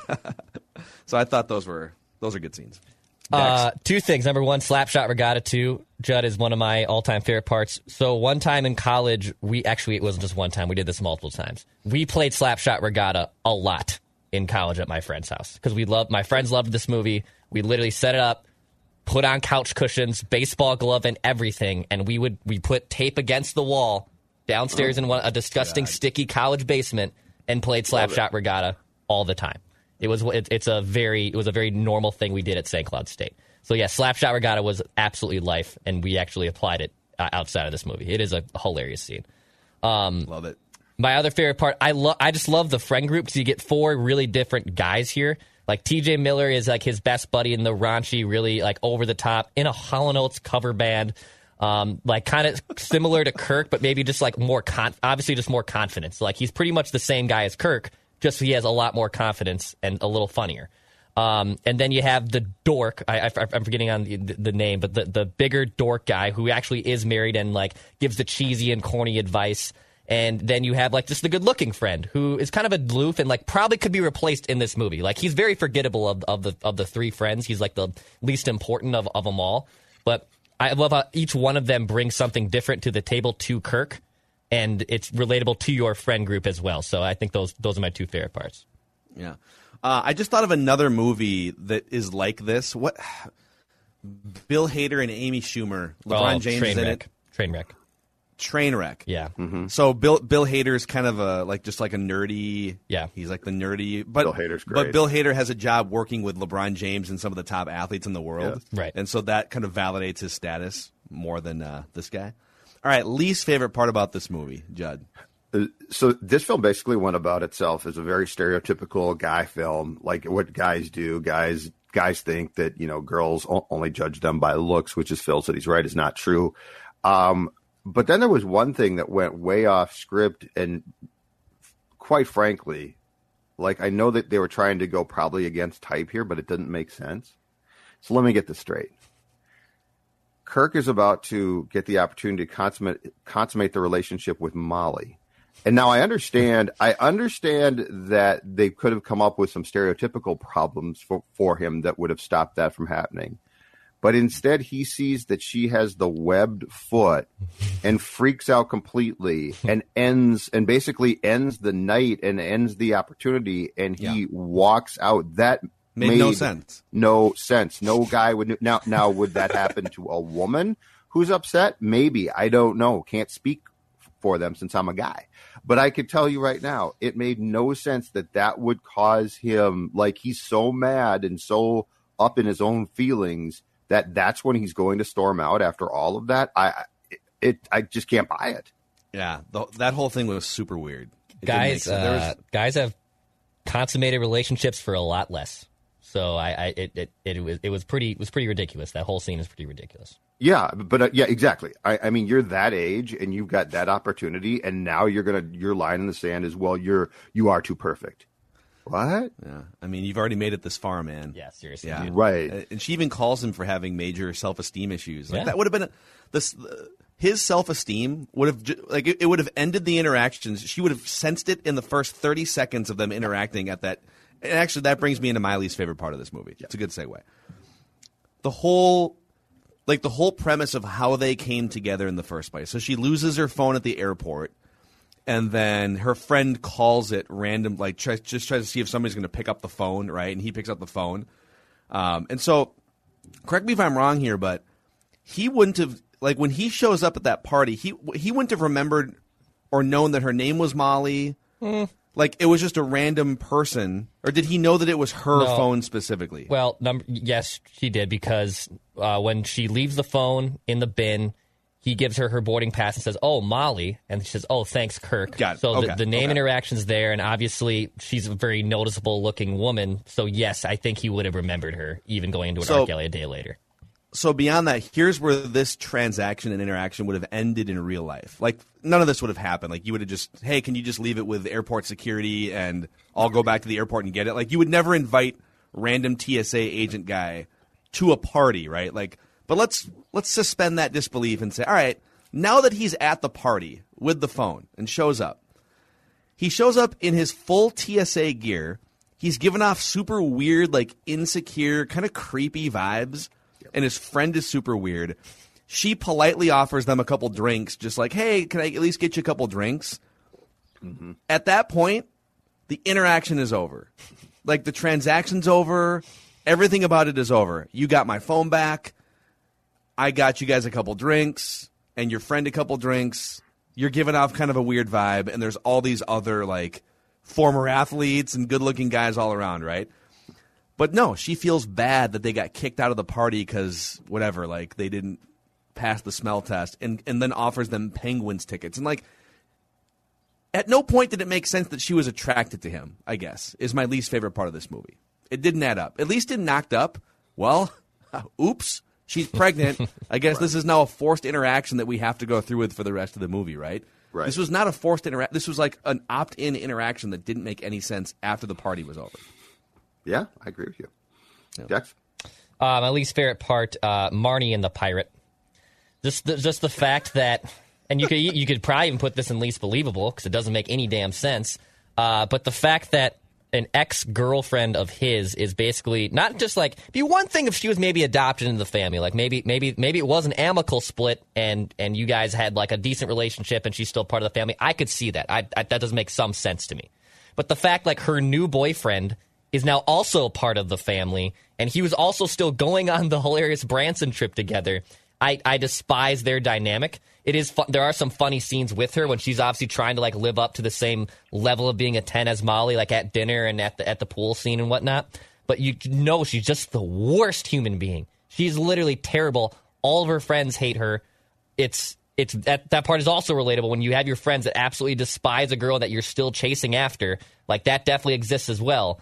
Um, but Marnie and the pirate are easily my least favorite part of this entire Do, movie. do we ever get a clear explanation for why she was living with his parents still, other than just like, oh yeah, we still kind of adore her? Like that was weird. Uh, she, she says at the beginning uh, when he gives her that terrible earring gift thing, you know, with the heart shaped Yeah. the heart shaped jewelry. Uh, she says to him like, you know, like I'm not close with my family, and I'm very thankful that your family has basically adopted me as one of their own. So like that was kind of the cut and dry answer. There, there was no other substance to it, but that was basically the reason. She just said she wasn't close to her family, and her fam- and his family, being the terrible family that they mostly are, just included her into the family after the breakup. But they had a swimming pool, so that was cool. Yeah, that was cool. Yeah, that's very in cool. Love me a Pittsburgh. swimming Which, by the way, I would imagine that you wouldn't have a swimming pool if you, un, unless you were super wealthy in Pittsburgh. But that's just going to be my guess. Yeah. Uh, okay, we're on to least believable part of this movie. Okay. Another Molly and Kirk scene. So they're making out on the couch and it starts to get and it starts to get hot and heavy. And that's great. Like I totally get that. That's good. Good scene so far. But then not surprisingly, Kirk has an accident because he gets a little excited. Molly's excited. very, very attractive, and he's not. You know, I mean, this is first time in a long time for him. Totally get that.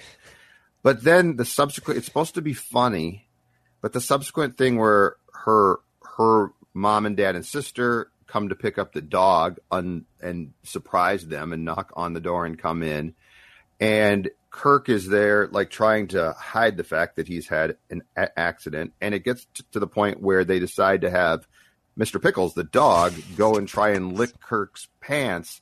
And throughout all of this, Molly has no idea what's going on. Like the fact that she, she's like, "Why? Why did you leave like that? Why didn't you wouldn't even shake Yeah. my dad?" Okay, okay. She, she would think at how can I say this without being too graphic? At the very least, she would think that he needed a few minutes to uh, get a little less excited, right? Like at the very least. But, but like, let's say she was just stupid, which I think her character was not supposed to be stupid. But let's just say she was stupid and dense. When Mister Pickles goes and licks Kirk's pants, like Mr. you, Pickles. you would figure out, oh, something's happened here. You know, Kirk's got some problems. not why wouldn't you shake my dad my dad's hand. It was they were trying so hard to go for the laughs at times that I think they didn't really think. You know what? This isn't really funny because we're selling the we're selling characters that we want the public to buy into really short. Yeah, and I think you know that scene. This is a perfect example of how a, a better actor would have improved his way into just a better version of that scene, right? Like they, they needed some sort of along came Polly kind of like Ben Stiller with the You know ben, what? St- ben Stiller would have been another. That's uh, what's the Ben Stiller franchise where he's with his wife and he's kind of a goofy, uh, and and he's and the family hates him. You know, Meet you tried to milk Jinxie the cat. Meet Meet, the parents, right? Yeah. but but like like along came Polly where he's got the you know he's got the uh, what you call it hanging from his earlobe. Like you needed some sort of funny stamp Okay. on that scene. You just hit it though.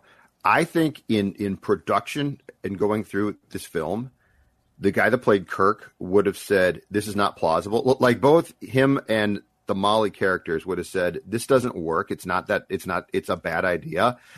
And a guy like Stiller would have said we either need to re- rewrite it or act it out differently. Uh, something about Mary, the scene where he's got the supposed hair gel. That's what I, that's the movie I was thinking. Right, of. but I mean, think about how funny that was because it was so over the top. Like there was no like trying to explain it or anything. It was just this hilariously gross scene, but it was great. So I think you're right. I think that if these actors and the people who did the film, like somebody should have said, "This makes no sense." There's a better version of this. Let's you know, Yeah, follow my let's- lead here. We needed yeah, we needed a Tom exactly. Hanks thespian to come in and be like, no, no, no, no, we're gonna re- You rewrite know what? this on the fly. hil- I didn't. I didn't give that thought, but you're exactly right. That's hilarious. Uh, for me, the least believable part was when Kirk is, let's say, uh, mowing the lawn for the first time in a long time. all right? Yes, yeah. And he has his buddy Yeah. do it for him. Yeah, that would just no. That's what I'm very Yeah. comfortable with some of my friends, like extremely comfortable. that would never go. That would that would that would never be a go for me. Zero chance. It Zero chance. Oh yeah, no, doesn't it- make sense. Yeah. No, It- no, and and like I I love the I love how they imply that when the friend does it, it's more comfortable. Look, like he's supposed to be, Yeah, would be- hurting himself by accident, but The- now your friend who, it, yeah, you're I'm right. a trusting guy. I'm a trusting guy, Yeah. but I have limits. I wouldn't have anybody. I wouldn't have just to be clear from my, my own personal standpoint. I wouldn't have anybody do that for me. I, There's I don't know if I, being. I don't know if I'd want anyone in the house while I'm doing it. Quite frankly, Correct. Exactly. Correct. Well, like, all right, not, and I, I don't want to. We don't want to get too far down the road, but I do know people, maybe myself included, who are scared to take a real razor down there, and he Oh, takes a you gotta be real razor down there, and he has no idea what he's doing. So it can be a little daunting and scary of putting, as he said, I, I'm, when I'm shaving my face, I don't have these bleep hanging off my face. I'll tell you, this is a really good time to tell the audience two things. One, we still have a couple openings for advertisers on this show. If you're interested, send an email to pmackey at skornorth.com. And two, if Manscaped is listening, we have an opening Yes, for you on this show to talk about your product. Yes. Yep. Yeah. Yeah. yes. And you can start with my back, but let's. I. Uh, all right, uh, least believable for Declan. Yeah. Um, two things. Number one, Molly's profession. Molly's profession. It doesn't make any. So she she's like she supposedly is a lawyer or is attorney or is going to law school to take take the exams and be a lawyer like her dad wants her to. But now she's like this secret event planner, which is like a plausible um, profession. Like that makes sense. But the fact that her parents have no idea she's been doing this and just her runaround of like how she explains how she got there just kind of is weird. She like was an intern at a law firm and then all of a sudden she planned the event party and now she's just in eventing. She's just in eventing and she has this exquisite hotel and, and look, I'm, all those people do probably make good money, but the money's like few and far between because you're just basically planning what maybe like a dozen events, if that, in a year. So just her profession and her like her amazing apartment, like she probably comes from some wealth. So I'm sure there is like quote unquote daddy's money involved to that to a degree. But just her profession to me makes zero sense throughout the film. Like Kirk is just a dead end guy working TSA, and she's like this exquisite event planner who could be a lawyer. Like what? Would you even have to, if she's going through law school, would she have time to also be an event planner? Seems like a lot. I lot think to she put had, on her plate. I thought she had put law law school on hold or quit. Yeah, she did. That she Okay. explained to Kirk, and then Perfect. and then took on the event planner job. But the thing off Declan's point too is, and so it's Kirk that has to suggest to her that for her sister's twenty first birthday, she throw a party. Like if you're an event planner, Yeah. you really wouldn't think of that. I was going to have her over for dinner. Yeah. It- Yeah, it- maybe maybe there's she's just a lot of gaps. Maybe she's just an idiot, and that's why she's with Kirk. maybe she's kind of that's an airhead. maybe But I we're mean- overthinking this entire movie. Maybe she's you might just an idiot. You might be right. You might be right. Al- Also, another like a least believable thing, and my other second least believable thing that I just I didn't write down, but I'm just thinking of now. But like when you meet someone's ex, or when you hear of someone's ex, you might there might be some like intimidation and like some like eggshell walking thin ice situations. But I would never take advice from like when he gives her the advice like, "Hey, be careful the web feet." I could give a bleep what that dude thinks about her. Like she's with me now, and I don't care what the hell happened with you two. Like that would never cross my mind to like take his advice into the relationship now. I agree. Okay, I'm going to defend him again here. He tells he tells Kirk it's a, a deformity, and he doesn't say what, and that's where find Kirk, out for yourself. And that, but that's where Kirk holds out hope that she has something really wrong that will equal like his his shortcomings, Um, so to speak. Okay, no and, pun intended. And then and then finally the the air. This is classic. The airport runaround scene, like the classic airport runaround scene, that would never happen in an airport. Getting her through security right away, going around the gates, hopping on you know one of the tram carts, just like that classic ridiculous over the top airport scenes, which do ex- kind of exist in these kind of goofy comedy movies. So least believable, dude. So least believable. Uh, multiple felonies. I feel Multiple. like were committed during that scene. Yes. Uh, all right. The cheesiest part, Judd Zulgad. So the entire end Yeah. is clearly, but I'm going to stick on one part. So, so to what Declan's saying, there are there are parts that are cartoonish and make no sense, but you'll give the you'll give the leeway to the film because you know it's supposed to be a cartoon, right? And and that one guy is going to beat up his boss if he won't let him on, and like yeah, it's not plausible, but I sort of get that. But here's where the writing again sort of fell short, and and it's really weird. Among the cheesiest part at the end, I think the cheesiest part is the very last scene where he has been taking flying lessons, and now he's going to pilot a small plane to Cleveland from Pittsburgh, which is not far. But my point is that would be if this was really well written that would be a thread in the film where like halfway through he starts to just take flying lessons Build and some so, like, confidence. he- exactly like the character like give the character a chance like if they had done that and he had built confidence and just even slightly changed i phil i think that your argument about his confidence would Mm-hmm. sort of go away then because Mhm. you'd be like oh okay he started off as a complete just drip but then but then he starts to build confidence She And- helped him find his thing, and then he became confident, and then they got back But- together. but It's like, the- on, hi- just hire us. go. This isn't hard. Come to on. put them in a but to put them in a plane at the very end and be like, oh, now and he, he's like, I've been doing this on the side. So what? No, like that. That should have been. You could have easily made that even a small thread halfway through the film to sort of have us buy into. Oh, okay, he's starting to evolve and change, and instead it's just like this. Well, I've been doing it on the side, and no one saw it. Yeah, super weird. uh, for me, least or the, the cheesiest part was their first kiss in the car, where all right, we're Oh, the fumbling with seatbelt, the seatbelt classic here. seatbelt, Oh, it man. looks like it looks like it's kind of stuck, and oh, our heads happen to be down here close together, and now we're gonna kiss awkwardly. It's You, like, you've all pulled the seatbelt move back in your youth. You've pulled the seat. Someone. oh pulled, man, looks Oh, like man. actually. Actually, my favorite one is oh, uh, I left something in the glove compartment over Exact- here. yeah, Ah, right. That's right. Hey, did I, dro- did I drop? Did I drop something on the passenger side? God. Kissy, kissy. That was really creepy. Right there. All right, That Dex, really cheesiest out. part Uh, for you. Yeah, cheesiest part, the just the lame ending. Uh, both the pilot part and just like their whole, you know, how they finally reconcile in the airport, and how like also the family is like now all in. Like if you notice in the background, like the mom and dad and even the idiot brother, they're all like, "Oh, this is so cute. They're getting back together." After Kirk just told them off, like just literally said, "You are all outside of mom, the worst pu- human beings all on the planet," and like now all of a sudden they're all they're all into it. Um, and then also like I think it's cheesy, just the fact she has webbed feet. Like they, they tried to make off this thing of it being a, a defect and a problem, and she has webbed feet. Like that's it. It was it's absurd. Doesn't make any sense. And the, and the feet weren't even that webbed. They were Yeah. just kind of It webbed. looked like just like, and honestly, it looked like just like the first two toes were webbed. Yeah, like that was it. That that looked to me like a really cheap makeup job too, right? Okay, she's got web feet. Okay, let's get s- someone who could put a small web into her foot so it'll look real.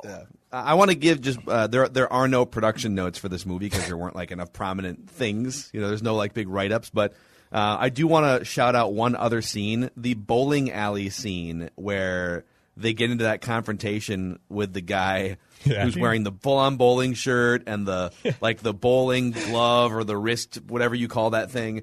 And I just like Judd and I have talked about this theme for years on our show. Guys who take recreational sports way too seriously. Yeah. The softball teams that have the full two hundred dollar uniforms and have signs for the third base Yes. coach, right? Yes. The bowling leagues where guys have you know, all the equipment. It's like, all right, if you're gonna roll a three hundred, I can get with it. If you're there to, to roll a one twenty, dr- drink a beer and put a t-shirt on. Okay, just calm down. So that whole scene, and then, oh yeah, why don't you go ahead? Why don't you go ahead and roll? And then he, and as the guy's about to bowl, uh, what's his name? T.J. Miller. Yeah. in real life. Yep, T.J. Miller. Takes a bowling ball and just chucks it at his ball. Like, that was pretty funny. I enjoyed that scene. Yeah. It's just my swing, bro. Yeah. That softball guy. I can't help it. I All- just hit bombs, man. All Sorry. this, all this bleeping noise in here, and my buddy next to you, you can't bowl. Yeah, it's great. Well, yeah, you you you're in my sight path.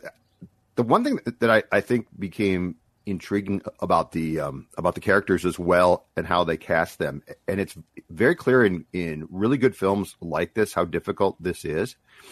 But it's the difference between sort of lovable and doofusy, but yet believable, Mm-hmm. and just flat out creepy.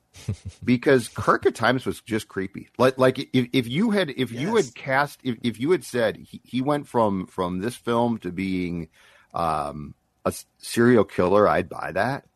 Like the voice, like every like a lot of stuff that they had him do that they thought was funny Yeah, was sort of a- just creepy. There's a Dateline NBC special. Yes. the, the the sequel of this movie But I mean, is Phil, narrated by by Keith Morrison. On to your point NBC. about like Rogen or, or or Cusack back in the, the day who played this character perfectly, and you think about like what did what did you appreciate about how they played the character?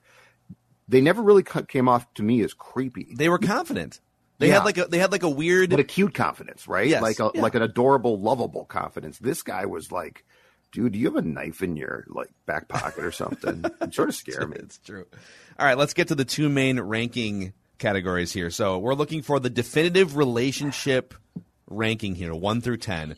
And the criteria is simple. It's just on-screen chemistry between the two leads. So to this point, we've done seven rom-com rewinds. Hitch and Sarah from Hitch are the top couple on screen that we've reviewed so far. 8.8 out of 10. Joe Fox and Kathleen Kelly from You've Got Mail at an 8.3, tied with Benjamin Barry and Andy Anderson from How to Lose a Guy in 10 Days, 8.3. Lucy and Jack from While You Were Sleeping, a 7. Ben and Lindsay from Fever Pitch, a 6.7. Melanie and Redneck Jake from Sweet Home Alabama, a 6.2. And Sam and Annie from Sleepless in Seattle, who basically were never on screen together, a 3.3. So we'll start with Judd here. Kirk and Molly in She's Out of My League, 1 through 10. They are getting a very low two from me. Oh, I didn't buy it. I didn't really. I didn't. It, it just. It never. E- even between the um, actors themselves, it didn't feel really that plausible. Um, I'm giving them a two. Where I will defend the film a little bit, though, is say this: I thought the friends were like an eight. like I liked his Yeah, they're- friends. they're- like I. they're close. Like I believed. I believed that. I bought into to that, and it seemed like those guys as actors all all sort of gelled. Uh, but yeah, I'm going to give them a two. I, I felt both on screen and off screen that this didn't really work. Uh, you were more generous than I, my friend. It's a one for me, dog. It's a one, for me. There, there's a lot of things about this movie that I thoroughly enjoyed. The Yeah. relationship between these two was not plausible, and the on-screen chemistry was basically zero. Like it was just there was like two people reading lines to each other the whole Yeah. movie. That was my take on it. So uh, it's a one for me. Declan, I beat you. Go ahead and try and save it. Wow. Uh, Ten. yeah, I was right. No, I, w- I mean, even even how much I love this film, they're awkward as hell together. Um, it's it's not as comfortable as our other guys. I, I had six. I had six out of ten. thinking you Mhm. guys would have like a four or five. Did not think it'd be one or two. Um, I had six out of ten, even though there's awkwardness. There's still obviously a connection between the two, and I know that she's dating him because he's safe, and then he's a little awkward because she knows that she is quote out of his league. Uh, but I, I I I I do think when they're together, there's cute moments. They get they they they do vibe well. I thought it was a six out of ten. It's a far from a perfect or above average chemistry, but I thought six out of ten. So that was my score. Part of my logic is I can't, in good conscience, put Kirk and Molly ahead of Tom Hanks and Meg Ryan in Sleepless in Seattle. I just can't do it. Like even though there was they weren't on screen together very often, they were on screen enough at the end and had enough chemistry to where they have to be above Kirk and Molly for my ranking. So uh, Kirk and Molly are a three, and Sam and Annie are a 3.3. So I think that's probably about where. Now let's get to the full movie, which might be different here. So the, the movie in its entirety, 1 through 10. Uh, criteria, we're just looking for entertainment value. Hitch is a 9. How to Lose a Guy in 10 Days, 8.8. You've Got Mail, 7.7. While You Were Sleeping, 7.3. Sleepless in Seattle, 7.2. Fever Pitch, 6.3. And Sweet Home Alabama at the bottom at a 6. Judd? I'm giving it a 4. I I did not hate it. Now I thought it could have been if, there had been a commitment more to the script and the actors, and and I feel that there had been more chemistry with the film itself. And I mean before they roll. I mean like you know this doesn't make sense. Let's do this. This thing could have been a seven, but I'm giving it a four uh, because I really felt like I didn't hate it, but it it could have been way better. And maybe maybe if you recast Kirk, like to go go back now, if they had found if they had tested Kirk and been like, "You're okay, but you're not great," and and, and your friends are fine. Those friends were fine. Uh, but we're gonna go find somebody who's just a little notch above you that makes the the viewer buy into it. But they didn't. And again, the fact Kirk came off as flat out creepy hurts it to me. So four. Um, yeah, I mean, we will at some point we will get to, I'm sure, similar movies with the actors that you're talking about. Like we'll probably do Knocked Up at some point. It's a six point five for me. Like, like tons of flaws. It's hard for me to get past the implausibility of like why they're even interacting with each other beyond the phone exchange. Uh, but there's enough funny things in here. I I thought about even going seven, but now we're getting into like now we're getting into like, all right, you've got mail territory, which is a 7.7. So I'm trying to slot this a little bit. Uh, I, if this movie were on TV, I would stop. I might not like. It's. I'm not in Declan's mindset of it's one of my all-time favorite movies by any means, um, but it was enjoyable enough. I laughed several times, and I love this type of rom-com. So it's a 6.5 for me. For me, it's an eight. It's an eight There out you of go. ten. I, I love this movie. It's far from You perfect. do, don't apo- And don't need to won't. apologize. Oh, I will not. I certainly will not it. apologize. Uh, but I, I've, I, I do love this movie. I told you I saw it twice in theaters. Anytime it, it, it's available on like a streaming site that I pay for, I will have to stop and watch it. It's one of my favorites. Um, but yeah, I mean, there's there's some flaws to it, but it's goofy. It's right up my alley. That came out when I was in high school. There's some nostalgia factor in there. It's an eight. It's an eight for me. It's an eight out of ten. Yeah. I like it, uh, and so that makes it. It's so Sweet Home Alabama remains the worst one that we have reviewed, and then she's out of my league, just above it at a six point two, just below Fever Pitch at a six point three. That's very fair. That's very fair. And I will say again, even though I was harsh on the relationship rankings, I am very glad that we did this movie because it, it really gave us a chance to speak to that average normal guy. These are the four things you need if you want to land a woman like that. All right, be funny, be confident, go get some money, and go get some plastic surgery to look better. Like those are the four things you need. And yeah, don't act like this. I do like the fact that that to me though this falls. This is the perfect film for us to do. Like Yeah. these are the films A we want. percent. Yep. because we don't want uh, like some of them are just too damn good. This is this this had enough flaws to a- actually make it fun to dissect it. There almost needs to be like a third meta category where we rank it based on how well it fits with what we're trying to do on the movie review series. And This for would be about a nine. it- I was going to say it's like a nine. Yeah. All right. Any final thoughts before we uh, pick the next movie here? I I, got I got I got I got three for you here. Oh, oh, the one thing, Declan, I loved it, but when they're in the bar before the Penguins game, Yeah. Chelsea Dagger. Yeah, Come on, I, Chelsea I, Dagger. I, I, uh, I know. Why do you hate Chelsea Dagger? It's because number one, it reminds me of two of my least insufferable fan bases in the University of North Dakota. Okay, they play that. That's their goal song. The university, like I, I don't get down with the Gophers. I don't get down with a lot of college sports, but we all can agree North Dakota is the worst. That's that's that's my that's my common ground with all my friends who are Big Ten friends, whether they go to Wisconsin, Iowa, or the Gophers. We all can agree the University of North Dakota is the worst. I don't like the, I don't like UND. And then the Blackhawks, too, uh, they they use it as well. Obviously, there there's some. I- I've gotten a little bit over my hatred of the Blackhawks as I've gotten older and a little wiser. But just it, it reminds me of hell. It reminds me of being in hell when I hear that song. this film, if we ranked this, and possibly we should, if we ranked music, yeah, I think this wins. Yeah, it's good music. Yeah, The music in this a- film is Hall & Oates, actually Weezer. really Yeah. a lot of stuff in The here. Fray. Actually, Yep, let The me Fray. let me look up the soundtrack real quick Yeah, here. yeah. There's some really. This was like uh, Kansas? very, very much my iPod video playlist. Tal uh, Bachman. that I She's was so high. Yeah, That was that's a, that was a sneaky good little. That's actually a good song. Little title there. I like Yeah. that song. So uh, she's out of my league soundtrack. IMDb. Let's see here. Yeah, there's Weezer Oh in yeah, there. carry on my wayward son. Yep. Chelsea Yeah, they- Dagger. Uh, Say what you want by Ali Dee. Ali Dee had a few songs in here. Over my head. Over my head by K- by uh, what you The Fray. Snow, the Fray. Yep. I, get, I get Snow Patrol and the Fray mixed They're up. 'cause pretty they're much the same. same. I saw. Snow Patrol once with Dawn. Yeah, Really? At Prince's uh, old nightclub. Oh wow, cool. Oh, uh, Hot Girls in Love by Loverboy. Yeah, you had a big eclectic That was a mix good- of songs. It's a good point, Jeff. This would this would win our soundtrack. A couple Hall Original songs scores. every time you go away. Original score ranking. Mac, the Mackey and Judd original Original score, score, rankings. yeah. We should do that. Yeah. Yeah, yeah. So- Because this was about a nine in my opinion, maybe a ten. For next week, I would I would love to do at least one more rom com here. I think we're on Sure. a roll here, and we've got a fun little list. So here are Fourth of July three, three options for uh, next week for you. Uh-huh. My best friend's wedding, she's all that, Mm-hmm. and fifty first dates.